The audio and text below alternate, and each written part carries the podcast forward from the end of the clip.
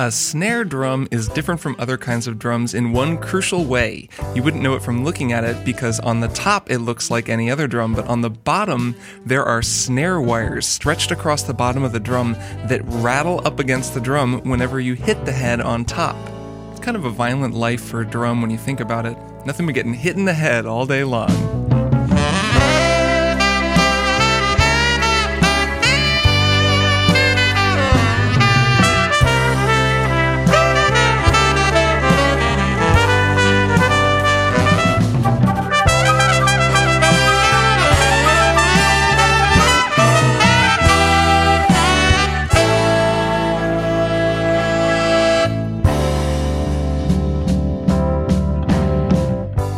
Welcome to Strong Songs, a podcast about music. I'm your host, Kirk Hamilton, and I'm so glad that you've joined me to talk about music with lots of snare drum and music with no snare drum, and sometimes music with just a little bit of snare drum. We're definitely going to be talking about a lot of drumming on this episode, and I am excited to get into it. So turn up the volume, find a comfortable place to sit, and enjoy the show. There may be no more complex drum in a drummer's arsenal than the snare drum. It's a pretty fascinating thing when you think about it. It evolved from a 14th century drum that kind of instituted this idea of putting something, you know, like some snares, some wires on the drum to give you a slightly different sound. And it's pretty weird when you think that, like, the central drum of a drum set, which the snare drum absolutely is, is this just very different kind of drum that's set up to sound so unusual. You know, you can have a whole ton of tom toms on your drum drum, and those all sound a little different depending on how you tune them. But the snare drum is just this totally weird, completely other thing, and it's just like taken for granted. You know, oh yeah, you just you have this drum, and it goes right in the middle of your drum set, and it has these wires on the bottom, and it sounds very strange. And oh yeah, you know, it's the backbone of groove in modern music. No big deal. So, we are definitely going to be talking quite a bit about drumming on this episode because we're going to be talking about one of the great drummers of all time. Before we get into it, a couple of things. First of all, I'm glad people liked last week's bonus episode. It's always fun to do those. This one was uh, kind of a challenge, you know. I was talking about some very fundamental concepts in uh, sort of dismantling music down to its core elements and uh, talking about rhythm and harmony. Um, some of the stuff, the rhythm stuff that I talked about in particular, is going to be very useful on this episode. Of course, as always, I'm not going to assume that you've listened to it or anything like that, but I do recommend going and listening to it kind of for everybody who listens to this show, just because it does introduce and explain a lot of the fundamental concepts that I talk about so often on this show. Of course, that bonus episode was supported by my Patreon backers. Everybody got to listen to it, but they're responsible for it. So thank you to everybody who backs this show on Patreon. It really means a lot. There have been a lot of people signing up lately, which has been fantastic. Find out more about how to help me make this show over at patreon.com slash strong songs. As always, you can reach me at strongsongspodcast at gmail.com. You can also find me on Twitter at Kirk, K I R K Hamilton, or on Instagram at Kirk underscore Hamilton. Um, Instagram's been a lot of fun still. Nice to see so many of you over there. I'm having a good time posting musical stuff and teasers over there. And of course, you can ask me a question via any of those platforms. And the next episode will be a Q&A episode. We have a lot of questions to get through. So I'm going to start working through my backlog of questions on next episode feel free to send me a question via any of those means. All right, on to this episode's strong song. It's a heck of a strong one from a really strong band that I've been wanting to talk about since I started making this show. You know, bands come in all shapes and sizes. There can be five people in a band, there can be 15 people in a band. The smaller you get, the more things each member probably has to do, and arguably the more important they are. This band is on the smaller end. There's only three people in it, but they are one of the biggest sounding bands to ever exist. This strong song is one of their most famous songs, and man, does it begin strong. You don't even need the vocals to come in to know exactly what band you're listening to.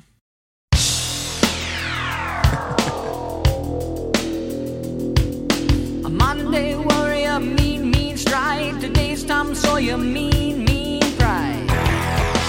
Get your seats and tray tables in their upright and locked position. It's time for a trip to Prague with Geddy Lee, Alex Lifeson, and Neil Peart, better known as Rush, and their 1981 hit Tom Sawyer.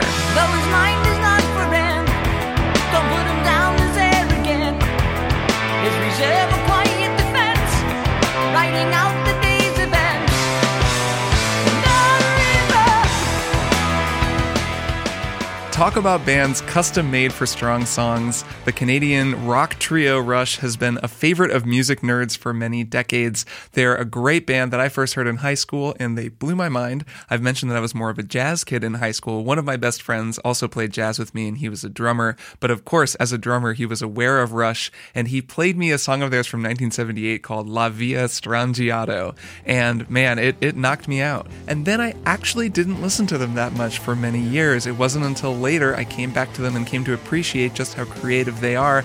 And then in the process of making this episode, I've been listening to a ton of Rush, and man, what a fun band. More than anything else, I would say they're just so much fun. These guys had so much fun playing together. It's a really special thing.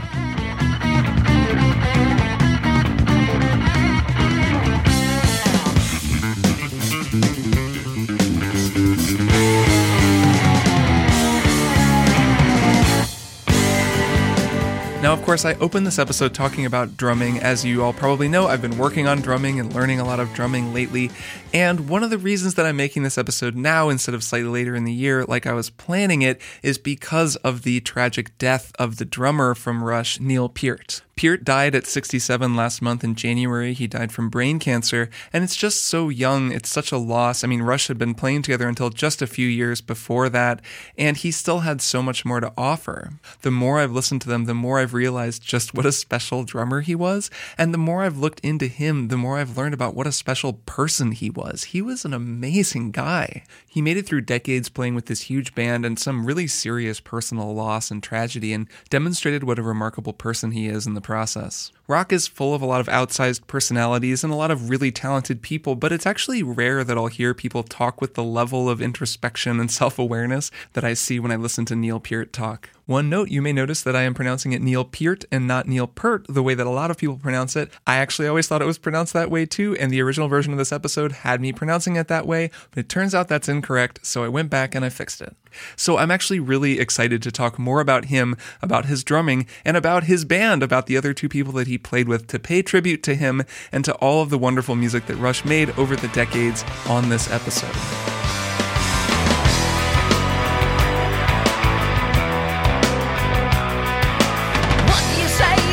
So, Vital Stats Tom Sawyer was written, of course, by Geddy Lee, Alex Lifeson, and Neil Peart, the three members of Rush. The lyrics were by Peart and the poet Pye Dubois. It was the lead single and first track off of their 1981 album Moving Pictures. This is a pretty big album. It also includes songs like YYZ and Limelight. Definitely one of, if not the best known Rush albums. Really cool album, very fun to listen to. This one kicks it off in fine form. It's quite a beginning for an album. So, I want to talk about this song, and we might as well start at the very beginning because, as I said, it starts not just the song, but the album.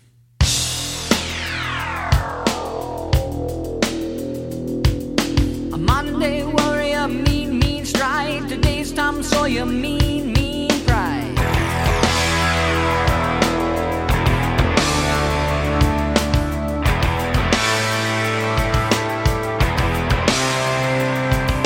Okay, so before we can even get to what could be basically called the verse of this song, insofar as it has a verse, um, we're going to talk about the intro because there's a lot going on in this intro that is very distinct and is very rush. So we're going to do that thing where we spend a long time talking about the first few measures of a song. So there are two things that I want to talk about with this intro the sense of space and the synthesizer. Let's start with the sense of space. This is a great intro in part because it immediately implies this really big sense of space. And I think that this is actually something Rush is very good at as a band. They have a really big sound, but they're actually sort of minimalist sometimes in the way that they approach things. I know that's not like a word that you would normally associate with Rush. They're a pretty indulgent band in some ways, but actually with their arrangements, they're fairly restrained. And I think that that's actually very true of this song. Take this intro. So, this intro very methodically introduces each sound of the band until they're all playing together. It starts with just synth and drums. It's such a good synth sound, don't worry, we will get to it. So that's just a synthesizer playing a big open chord, and then the drums are just playing a pretty closed beat with some nice reverb on it, which actually sounds kind of spacious. The next thing that comes in is Geddy Lee's high vocals, and he comes in on his own. It's just synth, drums, and then the vocals come in for this one introductory phrase. It's very dramatic. A modern day warrior, mean, mean stride. Today's Tom Sawyer, mean. So after the vocals have come in, then they introduce the bass and the guitar, the other two major elements of this song. That's Lifeson, and then Geddy is also playing bass. And that's kind of it. So once he's sung, then the guitar and the bass come in, and the synth stays in, the drums stay in, and you've got kind of the whole band in. And that's really it.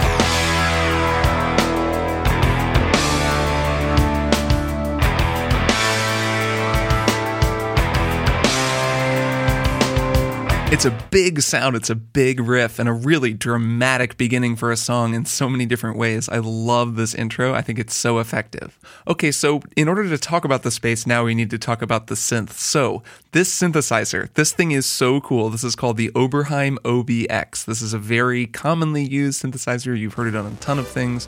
I think it's like the synthesizer on Van Halen's Jump. I know Styx used it a lot. So many songs from the 80s. It's a very famous sound. It can do a whole lot of different things a very cool synthesizer.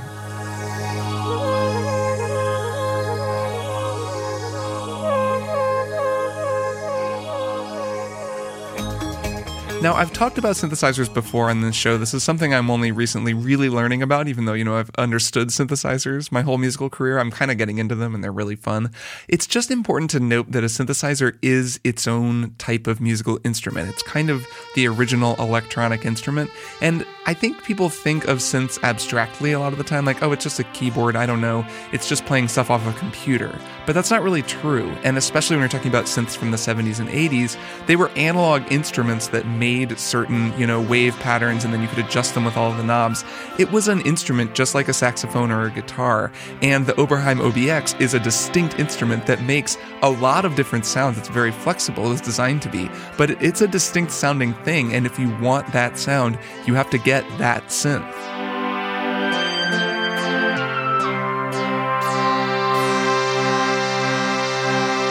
Now, they make a modern version of this that you can get for a few thousand dollars, or you can buy a vintage one for, I don't even know, like you can maybe find them for over 10 grand. They're very, very expensive. Fortunately, there is a plugin that you can get that I downloaded, a free plugin. I'll actually link it in the show notes. It's made by Dat Sounds and it's called the OBXD, and it's just a digital recreation of the synthesizer that sounds pretty close. I have been having a blast with this thing, and it's been very fun to recreate the sounds that they got on this recording. Messing with this free plugin has been a bit of a gateway drug. There's a paid plugin called OPX Pro that apparently is even closer to the original OBX, and now I'm considering buying it. Anyway, so a synthesizer creates a sound and then gives you a whole bunch of ways to manipulate that sound and manipulate the frequencies that are ringing in it. And here I'm using a, an envelope, a sort of sweep filter to create that like meow, that that descending sound that they get. And that I think it gives this sense of motion. I'm really just playing E's and octaves. I'm not totally sure what Geddy is playing here, and this is, I believe, Geddy Lee is the one playing the OBX on this recording. But you just hold two notes, but because I've set the parameters a certain way way, it gives me that like dive bomb sound that the filter is doing after I press the notes over a certain amount of time. That fills in the space with the drums and creates a really cool sensation of sort of creating a big open space and then slowly filling it up.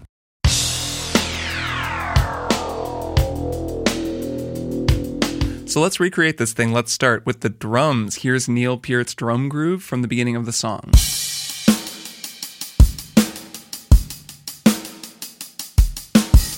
So, not a super exciting groove on its own, pretty straightforward. Let's add the synth.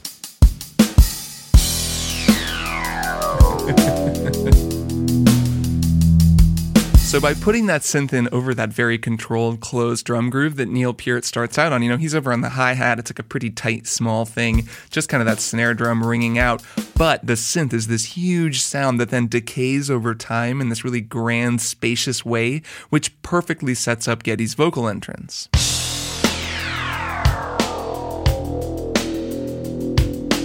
Monday warrior, mean, mean stride. Today's Tom Sawyer, mean. Now, much has been written about Geddy Lee's singing. I personally actually like his voice. I think he has a pretty cool voice. It's a very distinct voice. It's piercing and high. He sings extremely high. He's like singing a D here in the middle, very beginning of the male vocal break, and this is kind of low for him. This song goes way higher than that. So he's always kind of wailing out there in his high belt and his high mix. However, he sings with really good technique. His voice is clear as a bell almost all the time. He rarely distorts, he rarely pushes it.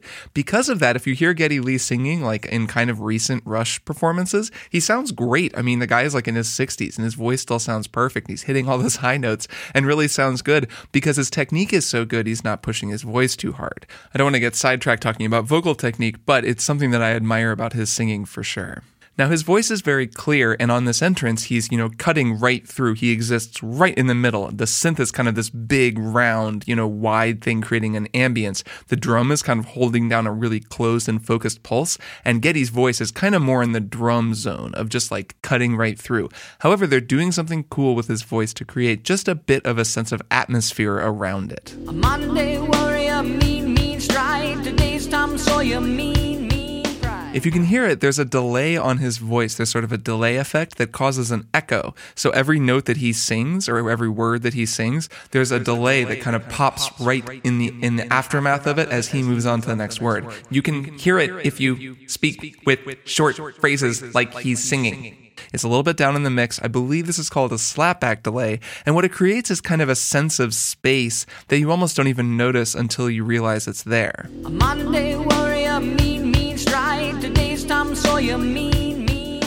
So between that and the reverb that they've got on the snare drum and the way the synth is kind of moving, what they've done is created a sense of the possibility of all of this space without actually filling it up. They're not starting small exactly, it's more like a big hollow space. So it's big, but it's hollow and they're getting ready to pour a bunch of sound into it.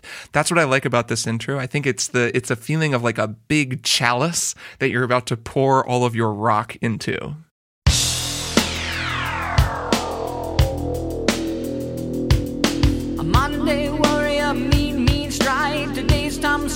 So let's pour the rock.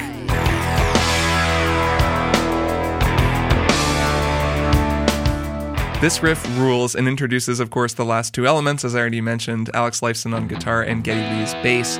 It really fills in the sound that Chalice now has quite a bit of rock in it, though, as you'll see as we go through this song, they continue to develop and grow and sort of fill the space in and make it more and more dense and complex. But this is definitely where everybody comes in, and we're off to the races.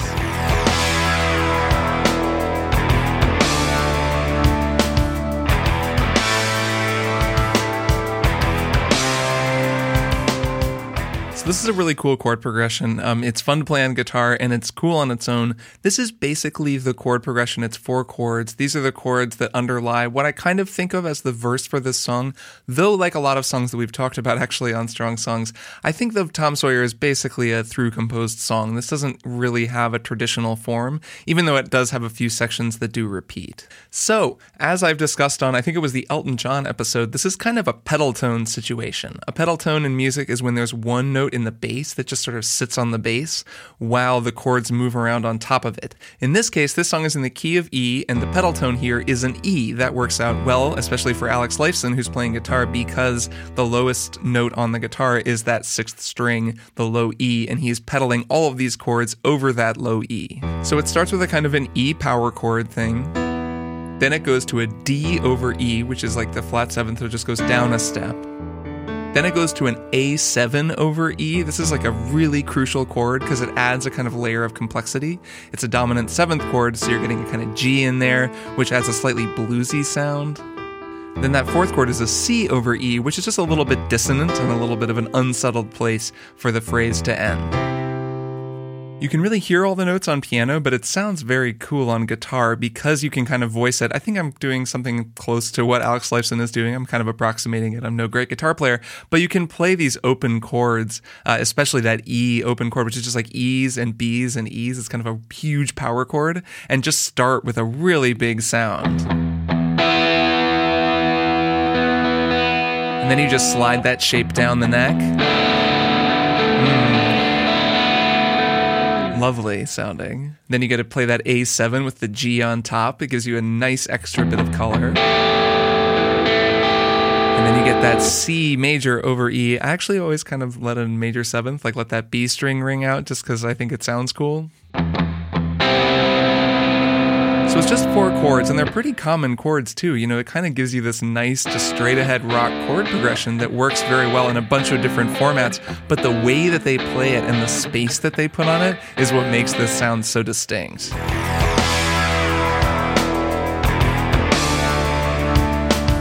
Man, it rocks. You know what this needs? A little saxophone.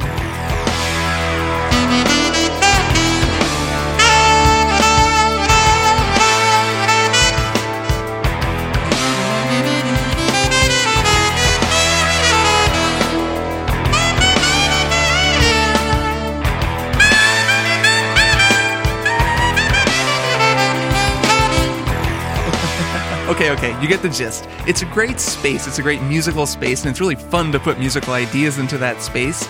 Let's move on to the verse and see what Geddy Lee does with it.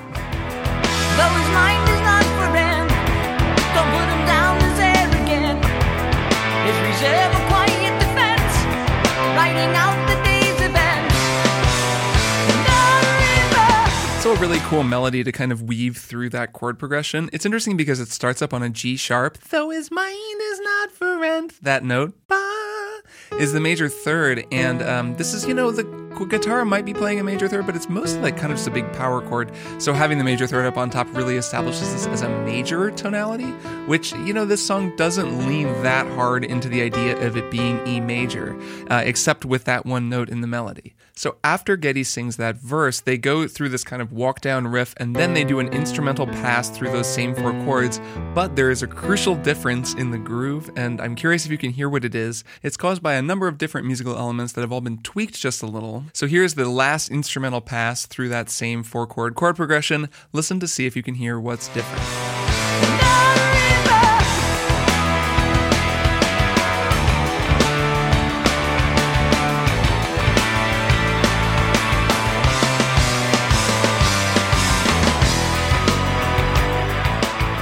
So at this point where we're fading out, you know, it's kind of moved on to the next section of the song. This is the sort of ascending bass line part of the song that we'll get to in a moment. So that last time through those four chords kind of acts as a transition point leading you into the next major section of the song. There's quite a bit that's different about it even though it's those same four chords that we already went over. So the first major thing that's different is something that Neil Peart is doing on the drums. This is something to just listen for in general with Neil Peart and kind of with any drummer, and it's basically what is the sizzle? Where is he getting his sizzle? Now, there are three elements of the patented Strong Songs thump pop sizzle groove breakdown. The thump, of course, is usually something low, something thumpy, like a kick drum. In this case, definitely a kick drum because it's a drum set. The pop is the snare drum. It's something that offsets the thump and kind of bounces into the space in between the thumps. And the sizzle is usually a cymbal or something high pitched that goes in between the two and fills out the groove.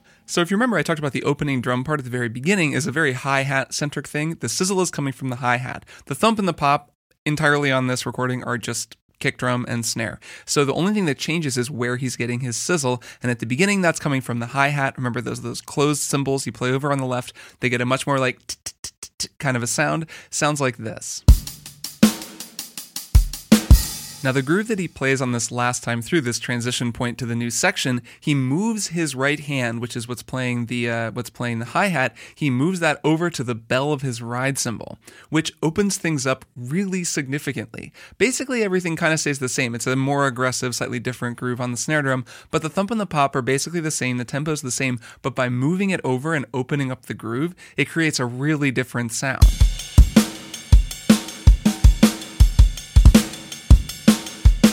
That bell is just a lot ringier and a lot brighter sounding. It kind of pops out in the mix. Listen now to the band and try to hear that. It's just, you know, it's over a little bit on the left actually, and I'll just hear that clang, clang, clang, clang, clang.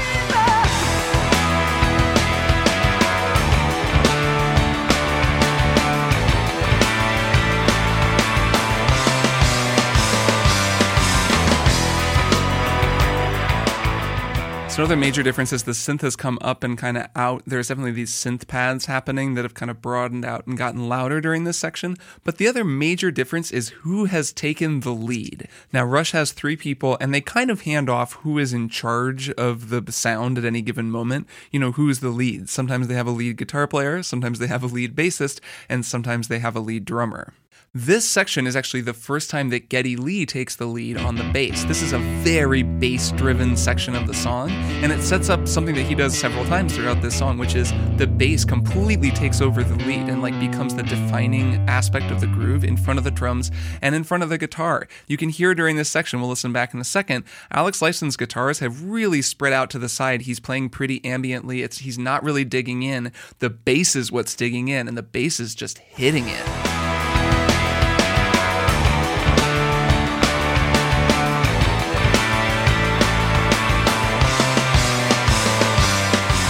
Addition to the change to a new section of the song, new chords, like a new riff that they're going into, there's also a kind of handoff going on between the different sounds of the band. And here, Geddy Lee is really taking over. He kind of drives the next few sections. The bass is very much the kind of driving, definitive sound.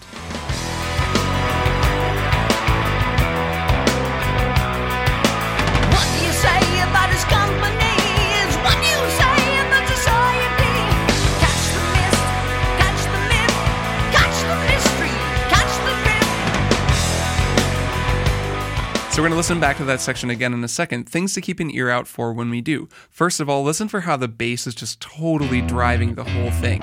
There's this cool ascending bass line going on. This goes down to E and just kind of walks up in E minor and then back down. It's a very guitar-y kind of a thing. Alex Lifeson is just leaving his strings ringing, and this really lends itself to being played on guitar. It's pretty easy to learn and pretty fun. Just because you can leave the B string ringing and walk the bass line up as you do that, and it sounds pretty cool. So there's not like exactly defined harmony on this. It's more just about that moving bass line that kind of walks up in E minor and then back down. It hits that C, which is the sort of really the most note in the whole passage. That sounds really cool. So keep an ear out for that and also listen for that guitar part. The guitar has got that B string ringing out, and also I kind of hear an E, and those are just sort of consistent notes as he plays it, which gives it a kind of a, a cool suspended feeling of space. Last thing to listen for is how Neil Peart starts out on the hi hat and then halfway through this section switches back over to the ride cymbal, kind of hitting at that bell to get that more open sound.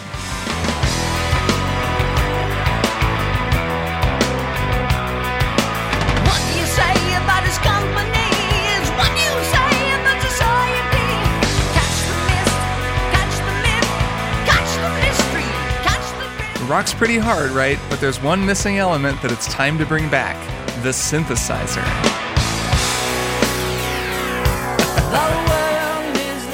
Man, that Oberheim, I can't get enough of it. I think that thing is so cool. I would love to play one. I can't get enough of it on this recording. And every time they use it, it just creates the coolest atmosphere, the coolest space.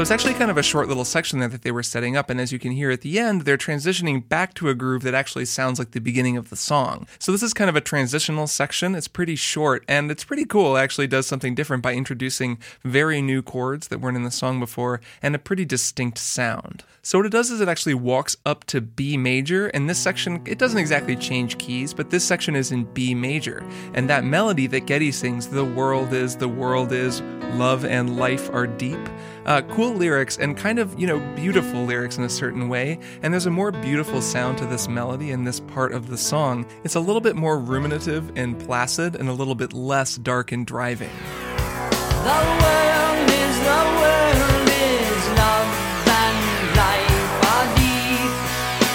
Maybe as the skies are white. Now, this has all been well and good, but it's time to get a little bit more prog. Gets high on you.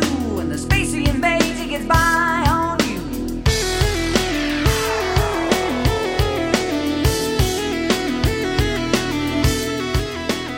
Yes, it wouldn't be progressive rock without some odd time signatures, and it's time for Tom Sawyer to introduce its defining odd time signature, which is the odd time signature of 7 8. So this song has actually been in 4 4 time up to this point, pretty standard time signature, the most common one, referred to as common time. But at this section, they finally introduce something a little bit unusual that is 7 8 time, which means there are 7 8 notes in every measure. Now, Rush as a band and prog bands in general are very fond of time signatures that are in 7, be there 7 4 or 7 8, usually 7 8. 7 is a very cool time signature, and it's one used by bands that are being a little showy about the fact that they're playing an unusual time signature.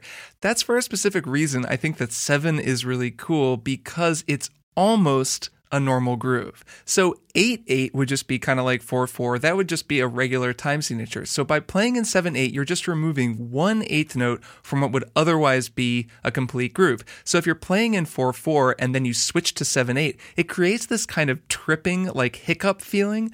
You're almost playing the normal groove, but then you're getting to the downbeat one eighth note earlier than you were expecting. And for a listener, that can be just kind of this tripping feeling that keeps you off balance. And it can be a really effective and pretty neat thing to put into your song. So let me demonstrate. I'm going to start a groove, and this groove is going to be similar to what Neil Peart is playing, and this is just going to be in regular 4 4 time.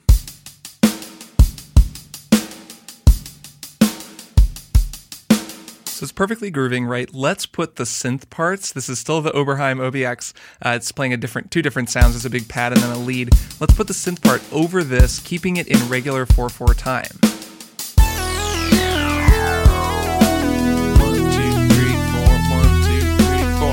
So that's just if it were in 4/4 time. It sounds fine, but it doesn't have that kind of wait a minute, what vibe that 7 8 does. Okay, so we're going to go back and we're going to build it again. This time we're going to build it in 7 8. Here's the groove that Neil Peart plays in 7 8.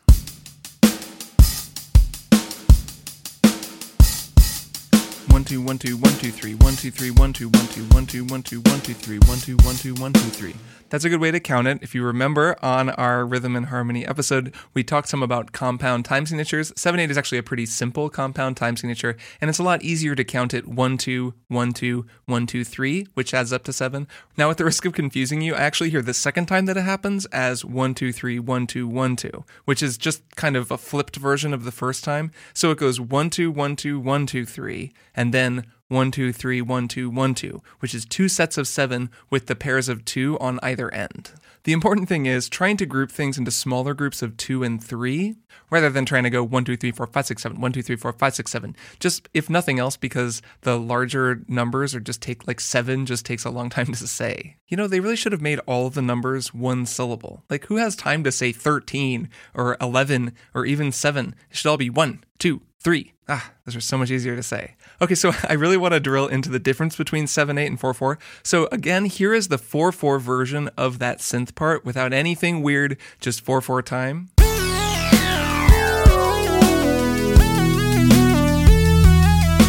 And now I'm going to do it in 7 8, and I want you to just pay attention for how the pulse just feels like it trips at the very end of each one, and it gets to the downbeat a little bit earlier than you were expecting.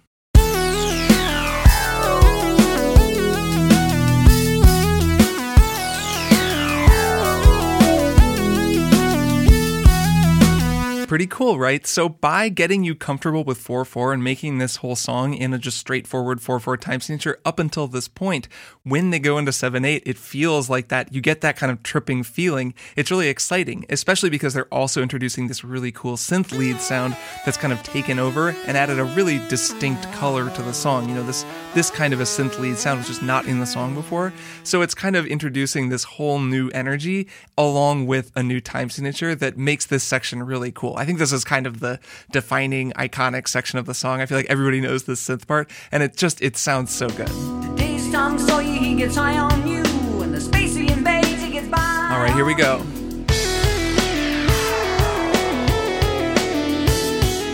One two one two one two three one two three one two one two one two one two one two three one two one two one two three. And you can also just count it one two three four five six seven one two three four five six seven.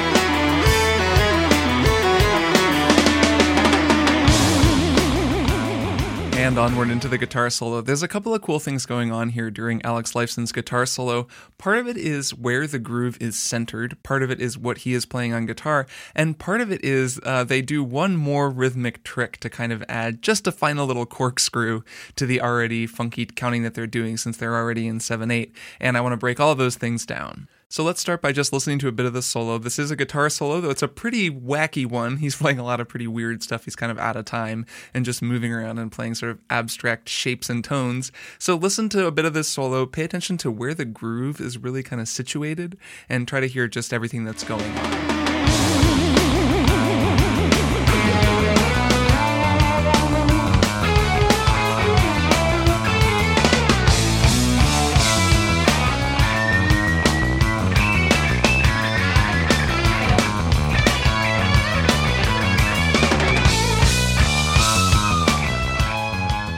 Solo is kind of what I think of as a kite and anchor solo. This is a term I'm kind of making up right now, the kite and the anchor, but it's something that I hear a lot, especially in like progressive jazz and in jazz fusion, in a lot of prog rock. And it's basically where someone in the band, or maybe two people, in this case it's two people, create an anchor. They really identify the tempo, and that allows other people in the band, in this case Lifeson on guitar, to be more of a flying free kite and to just leave the time behind a little bit and play completely freely with the confidence of knowing that the time will be there for them whenever they need to check back in with it. This solo is a great example of that. Lifeson is flying all over the place. Sometimes he'll lock into the groove for just a couple of beats, but then he'll just go into a space where it feels like he's consciously trying to kind of divorce himself from the pulse of the song, which creates a really cool effect. It's the feeling of something flying completely free over a rock solid foundation.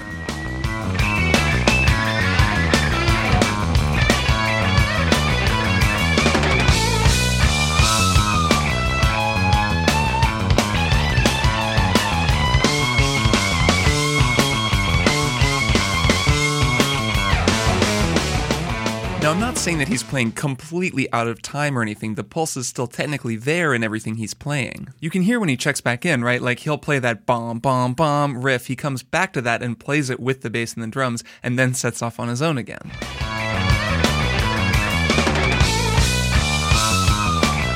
It's a neat effect, and it's nice to hear it here because it's really crystallized. Like Lifeson is the kite, and Geddy and Neil are the anchor, and so you can really kind of see it and visualize it. Also, the mix, if you've noticed, has become much more simple at this point. The synths are out, there's not overdubbed guitars. This is the most stripped down Rush sounds on this entire recording, which highlights the contrast between what Lifeson is playing and what Lee and Peart are playing.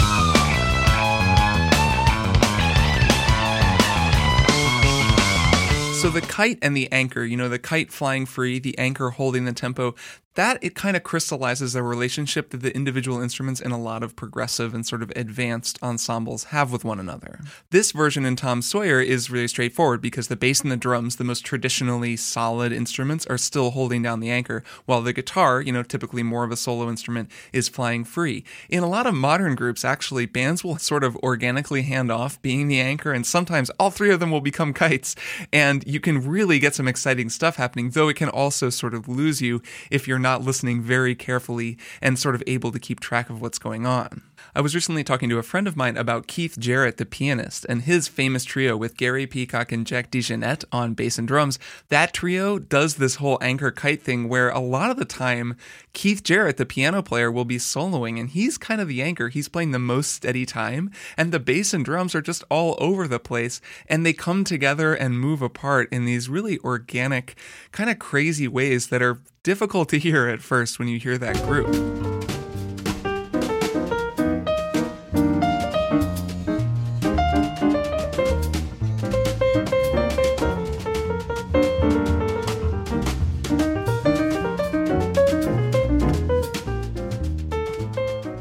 Pretty far cry from, you know, splang, splang, a lang in the drums and ding, ding, ding, ding, ding in the bass while the piano solos, but that's precisely what makes Keith Jarrett's trio so exciting. They're more like an organism, and they're really cool. I mean, that may sound like a nonsense to some of you if you don't listen to this group or to a lot of that kind of music, but man, Keith Jarrett is brilliant and his trio is just incredible. A more high octane, or at least high decibel version of this sort of kite anchor concept that comes to mind is the Wayne Krantz trio. Wayne Krantz is an incredible jazz, jazz fusion guitar guitar player. In 1995, he made this album called Two Drink Minimum that you've got to check out. Um, he's playing with bassist Lincoln Goines and drummer Zach Danziger. It's recorded live, I think, over a couple of nights at the 55 Bar in New York. It is a bananas record. The opening track, Whippersnapper, is like one of the most unbelievable guitar solos I've ever heard. And one of the really cool things about this group is the pulse is always there, but they stretch and they take turns being the anchor and the kite. And actually, similar to Keith Jarrett's trio, uh, Wayne Krantz is actually the anchor as often as not. And a lot of times, Danziger, the drummer, is the kite. And it's like the drummer is almost soloing at the same time as the guitar player. I mean, listen to a clip from this.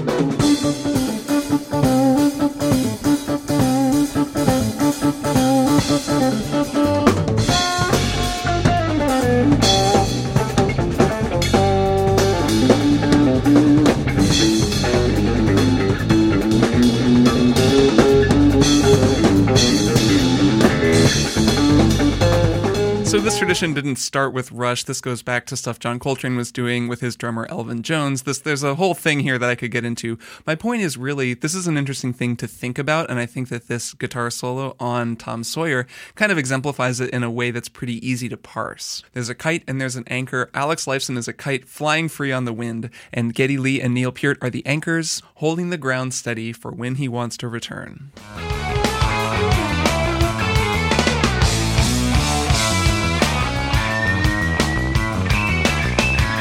Now, I mentioned there was one more bit of rhythmic trickery going on in this solo, and that's true. Just when you've kind of gotten used to 7 8, which this whole solo is in, and we're kind of in a steady 7 8, they actually kind of mess with you. And when the whole band comes back together on that groove, bomb, bomb, bomb, they play a bar of 6 8. So they remove one more eighth note, and they get to the downbeat even a little bit faster than you were expecting. Let me play you an example, and I'll count along.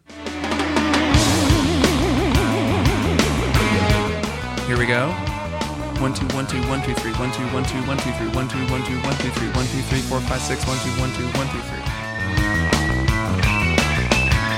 So I'm really just counting to six there to make it clear where the bar of six eight happens. I don't want to belabor this since we've talked a lot about counting already, but to those of you who are interested in why you've gotten comfortable counting in seven and then suddenly it just feels like something is a little bit off during the guitar solo, that's what it is. They're being tricky because, you know, if you remember the seven eight, it gives you that feeling of kind of stumbling, like you're getting to the downbeat faster than you were expecting. By then adding a bar of six eight right when you least expect it, it kind of makes you stumble again, and they're just keeping the listener off balance, which is a really fun trick.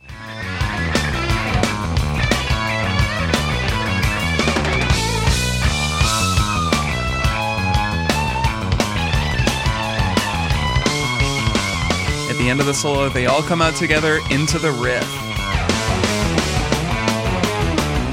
And then it's time for the drone solo.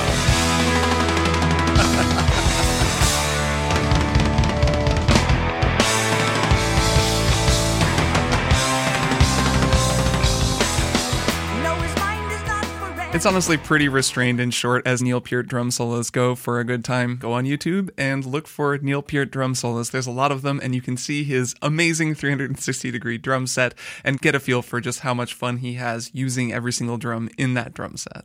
This solo does have some things that are kind of emblematic of Peart's playing. First of all, that initial fill cracks me up where he just goes down as toms.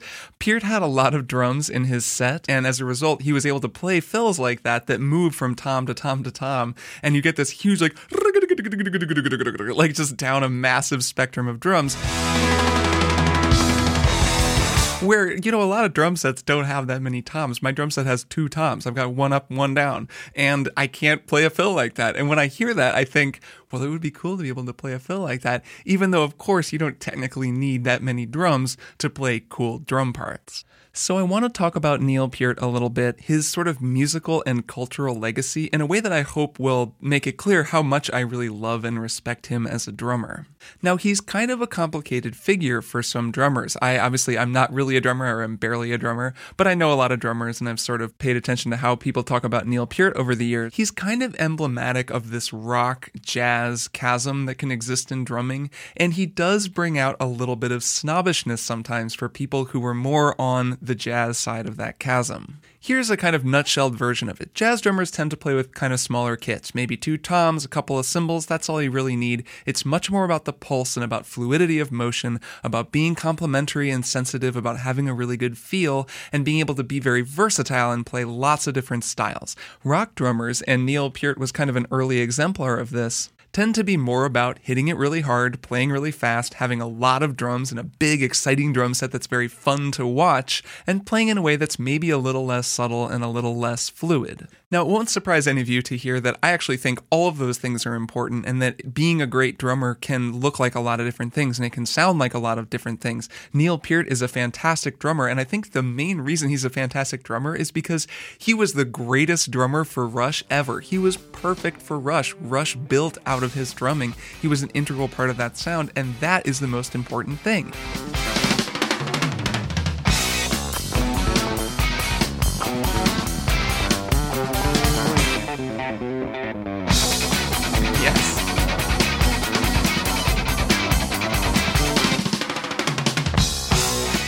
The older I get, the less of a snob I become, and any high minded thoughts I may have about how a drummer should play or what an ideal drummer sounds like, they kind of just fall away when I hear how much fun Neil Peart has playing drums and how much he brings to the band. Moreover, I don't even really think that that dichotomy holds up all that well. You know, your super smooth, fluid jazz drummer on the one hand, your robotic rock drummer with his massive drum set on the other. I don't think that that take is really fair, both to people who like really big drum sets, but also more importantly, to Neil Peart himself. I think he's actually a more complicated and interesting figure than that, particularly now that I've learned more about who he was as a person and as a musician. So I want to talk a little bit about that, and to do that, I'm actually going to talk about the very, very good TV show Freaks and Geeks, which I'm guessing a lot of you have seen, and which actually captures a lot of truth about Neil Peart and both the people who love him and the people who are more critical of him. Freaks and Geeks was a show that came on in 1999. It was created by Paul Feig and Judd Apatow and stars a lot of people that then went on to become famous uh, James Franco, Seth Rogen, and Jason Segel. It centers on a group of Midwestern high school kids in the 1980s and kind of gets a lot of stuff very right about growing up and learning who you are, especially for people who, like me, grew up in the 1980s in the Midwestern suburbs. Jason Segel's character on that show is named Nick Andopolis and has this amazing love of Rush and Neil Peart. He's a drummer. He has this unbelievably huge drum set set up in his basement that's very much emulating Neil Peart's drum set. There's a great scene where he has got headphones on and is drumming along with Spirit of the Radio, but then, of course, he only thinks that he sounds like Spirit of the Radio, and in reality, we get to hear what he actually sounds like when he's playing.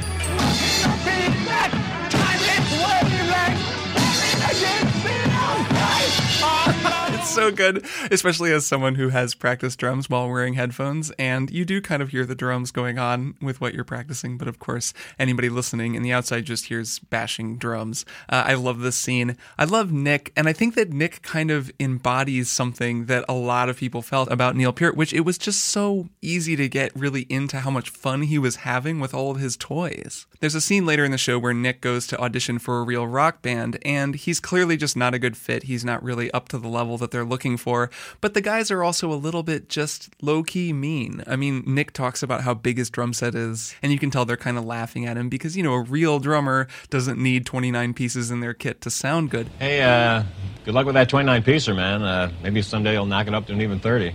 But at the same time, it's a really sad and really human moment for Nick because, of course, he loves Neil Peart and Neil Peart's drums. They're so cool. I mean, have you ever seen Neil Peart's drum set? It's like the coolest thing ever. Of course, he loves it. It's not just that Neil Peart rocks, it's that his drums represent this fantasy to Nick, and I think they represented that to a lot of people, and that's really meaningful.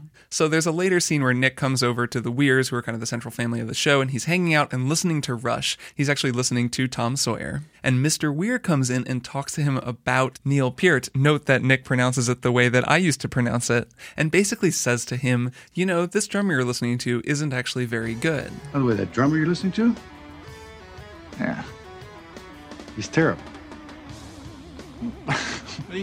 That's Neil Peart. That's he's the greatest drummer alive. Well, Neil Peart couldn't drum his way out of a paper bag.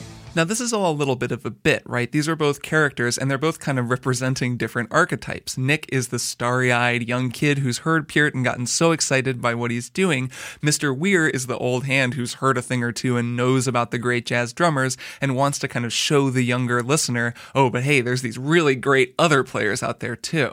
So Mr. Weir takes Nick out and then plays him a Buddy Rich drum solo, and Nick freaks out, thinking, you know, whoa, this guy is amazing. This is a whole other kind of drumming that I've never heard. Now, I want to stress that I think that Mr. Weir and Nick are both right. Neil Peart is a great drummer, Buddy Rich is a great drummer, and I mean, Buddy Rich is arguably the greatest technical drummer to ever live. And actually, as it happens, Buddy Rich is one of Neil Peart's idols. They're very different drummers, and I think that watching Nick, a fictional Neil Peart fan, hear Buddy Rich for the first time kind of illustrates the difference in a cool way.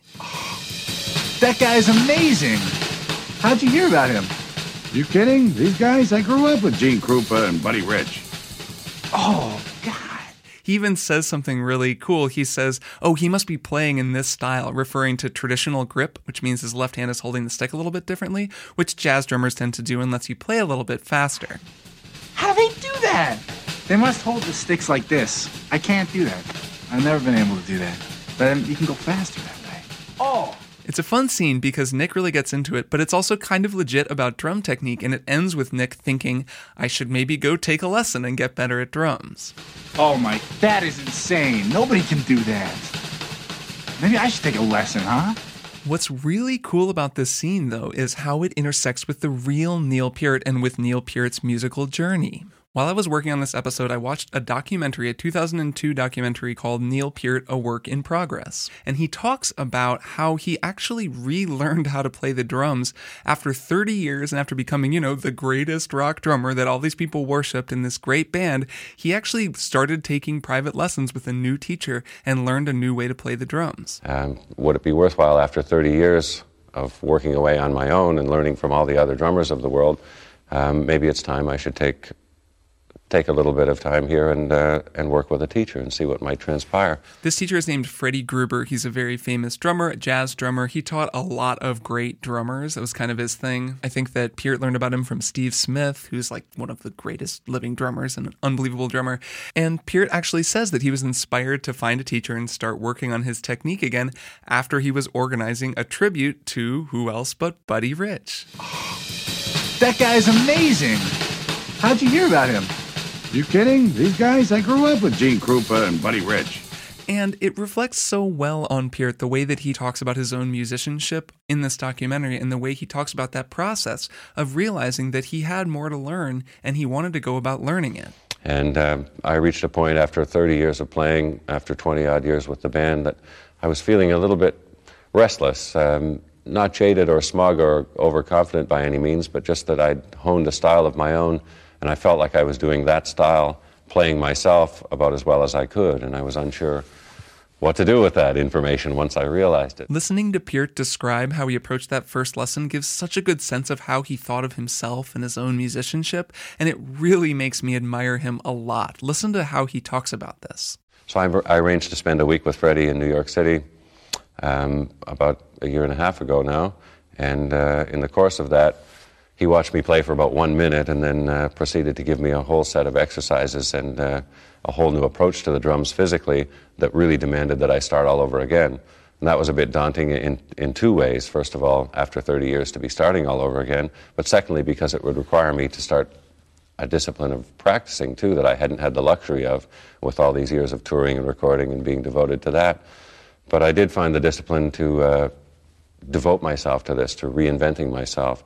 So I started practicing every day down in the basement, went back to uh, traditional grip for the first time in 30 years, and started learning, the fluidity of motion that uh, Freddie preached, and started trying to apply it to the way that I like to play the drums. If you're very, very good at something, it takes a lot of character to open yourself back up to the learning process so that you can learn a new way to do it or to be even better. And you may have noticed that he said, I learned traditional grip. In the documentary, he talks quite a bit more about this. This is a very lengthy look at how Neil Peart thinks of the drums, which makes it also very fun to watch. But he talks a lot about traditional grip, which for drummers, usually it's the left hand. And if you hold the traditional grip, it means you're kind of holding the drumstick a little bit more like you'd hold a pencil, I guess, or maybe chopsticks is a better comparison. You've got it pinched between your fingers rather than just holding it straight on, which is called matched grip. Traditional grip does give you a little bit more fluidity, and a lot of jazz drummers use it. And it's funny because that's exactly what Mr. Weir and Nick were talking about on Freaks and Geeks. And the reason, according to Nick's hypothesis, that Buddy Rich was able to play so quickly and so smoothly. How do they do that? They must hold the sticks like this. I can't do that. I've never been able to do that. But um, you can go faster that way. Oh, So it's such a cool addendum to that scene from Freaks and Geeks that Neil Peart did eventually focus on learning traditional grip and on improving his smoothness, despite the fact that he was already, of course, such a great drummer in such a great band. And he did it by doing the thing that Nick realizes he should do at the end of this scene. He found a teacher to teach him how to do it. Maybe I should take a lesson, huh? I loved this documentary, A Work in Progress. It's really cool to watch. If you're into drumming or Rush or Neil Peart, I can't recommend it enough. It's also just pretty cool to watch, honestly, as a counterpart to this episode. It gives a view of this drummer, this great titan of rock drumming, as really just this guy who's very introspective and always seeking to improve. A Work in Progress is a really good name for it. I find it really inspiring, anyways, and it really underlines for me what a big hole he leaves now that he's gone. His music, of course, will live on forever.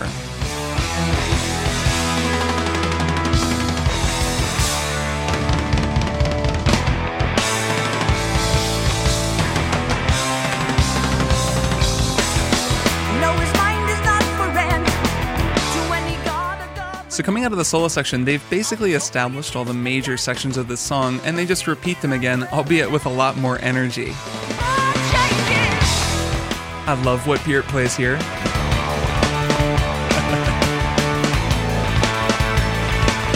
yes. So they go back into this ascending riff, and it's, again, you know, kind of the same as they did before. There's just more busy drumming going on. It's higher energy in general.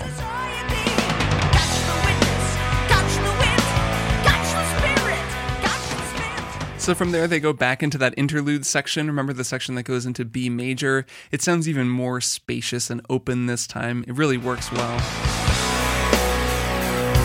The world is the world is love and life are deep. Maybe as his eyes are white. And from here, it's time to take it to the outro with a really good final lyric.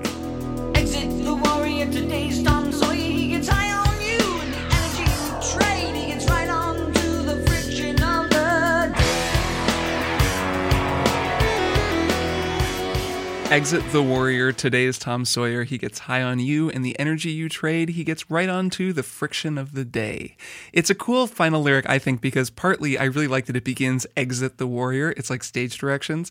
This is the end of the song, and they're like seeing you off. But also it ends with him saying he gets right onto the friction of the day, which works well as the setup for the rest of the album. It's like, okay, we've begun. It's time to get on to the day. Here we go.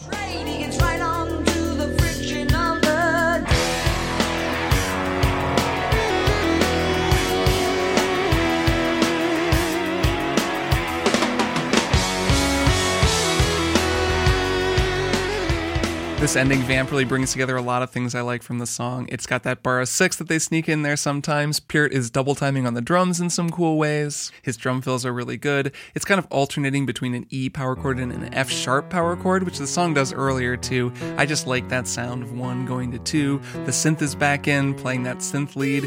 It's a it's a really cool outro.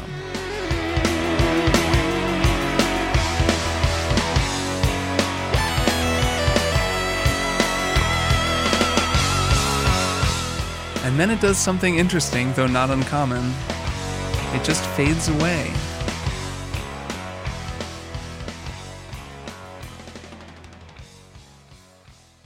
I've said this before that I like it when a song ends. I tend to prefer endings over fade outs, but someone actually recently mentioned to me a different perspective that I really like, and that's that a fade out implies something very different from an ending. It kind of implies that the song never ends. Maybe in our imaginations, it just goes on forever. Maybe Rush just keeps this vamp going and Neil Peart just keeps soloing forever. With a little bit of imagination, it becomes true.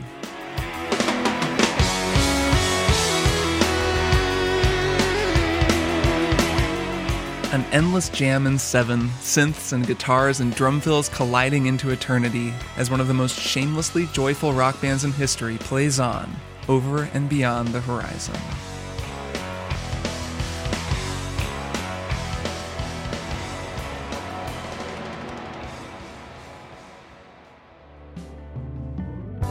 And that'll do it for my analysis of Rush's Tom Sawyer, a really cool song by a band that I had a great time learning about and that I've I've really been happy to rediscover and get back into. I hope you like this episode. As always, you can reach me with feedback, thoughts, music suggestions, or recommendations at strongsongspodcast at gmail.com. You can also find me on Twitter at Kirk, K-I-R-K Hamilton, and on Instagram at Kirk underscore Hamilton. Find out more about how to support me making this show at patreon.com slash strong songs and keep spreading the word. Thanks so much to everyone who has told a friend about this show. I love hearing from you all and I'm looking forward to answering a whole bunch of your questions on the upcoming Q&A episode. Your outro soloist is the very first outro soloist for Strong Songs, Mr. BJ Cord on the trumpet, so stay around for him, and I'll be back in two weeks with more Strong Songs.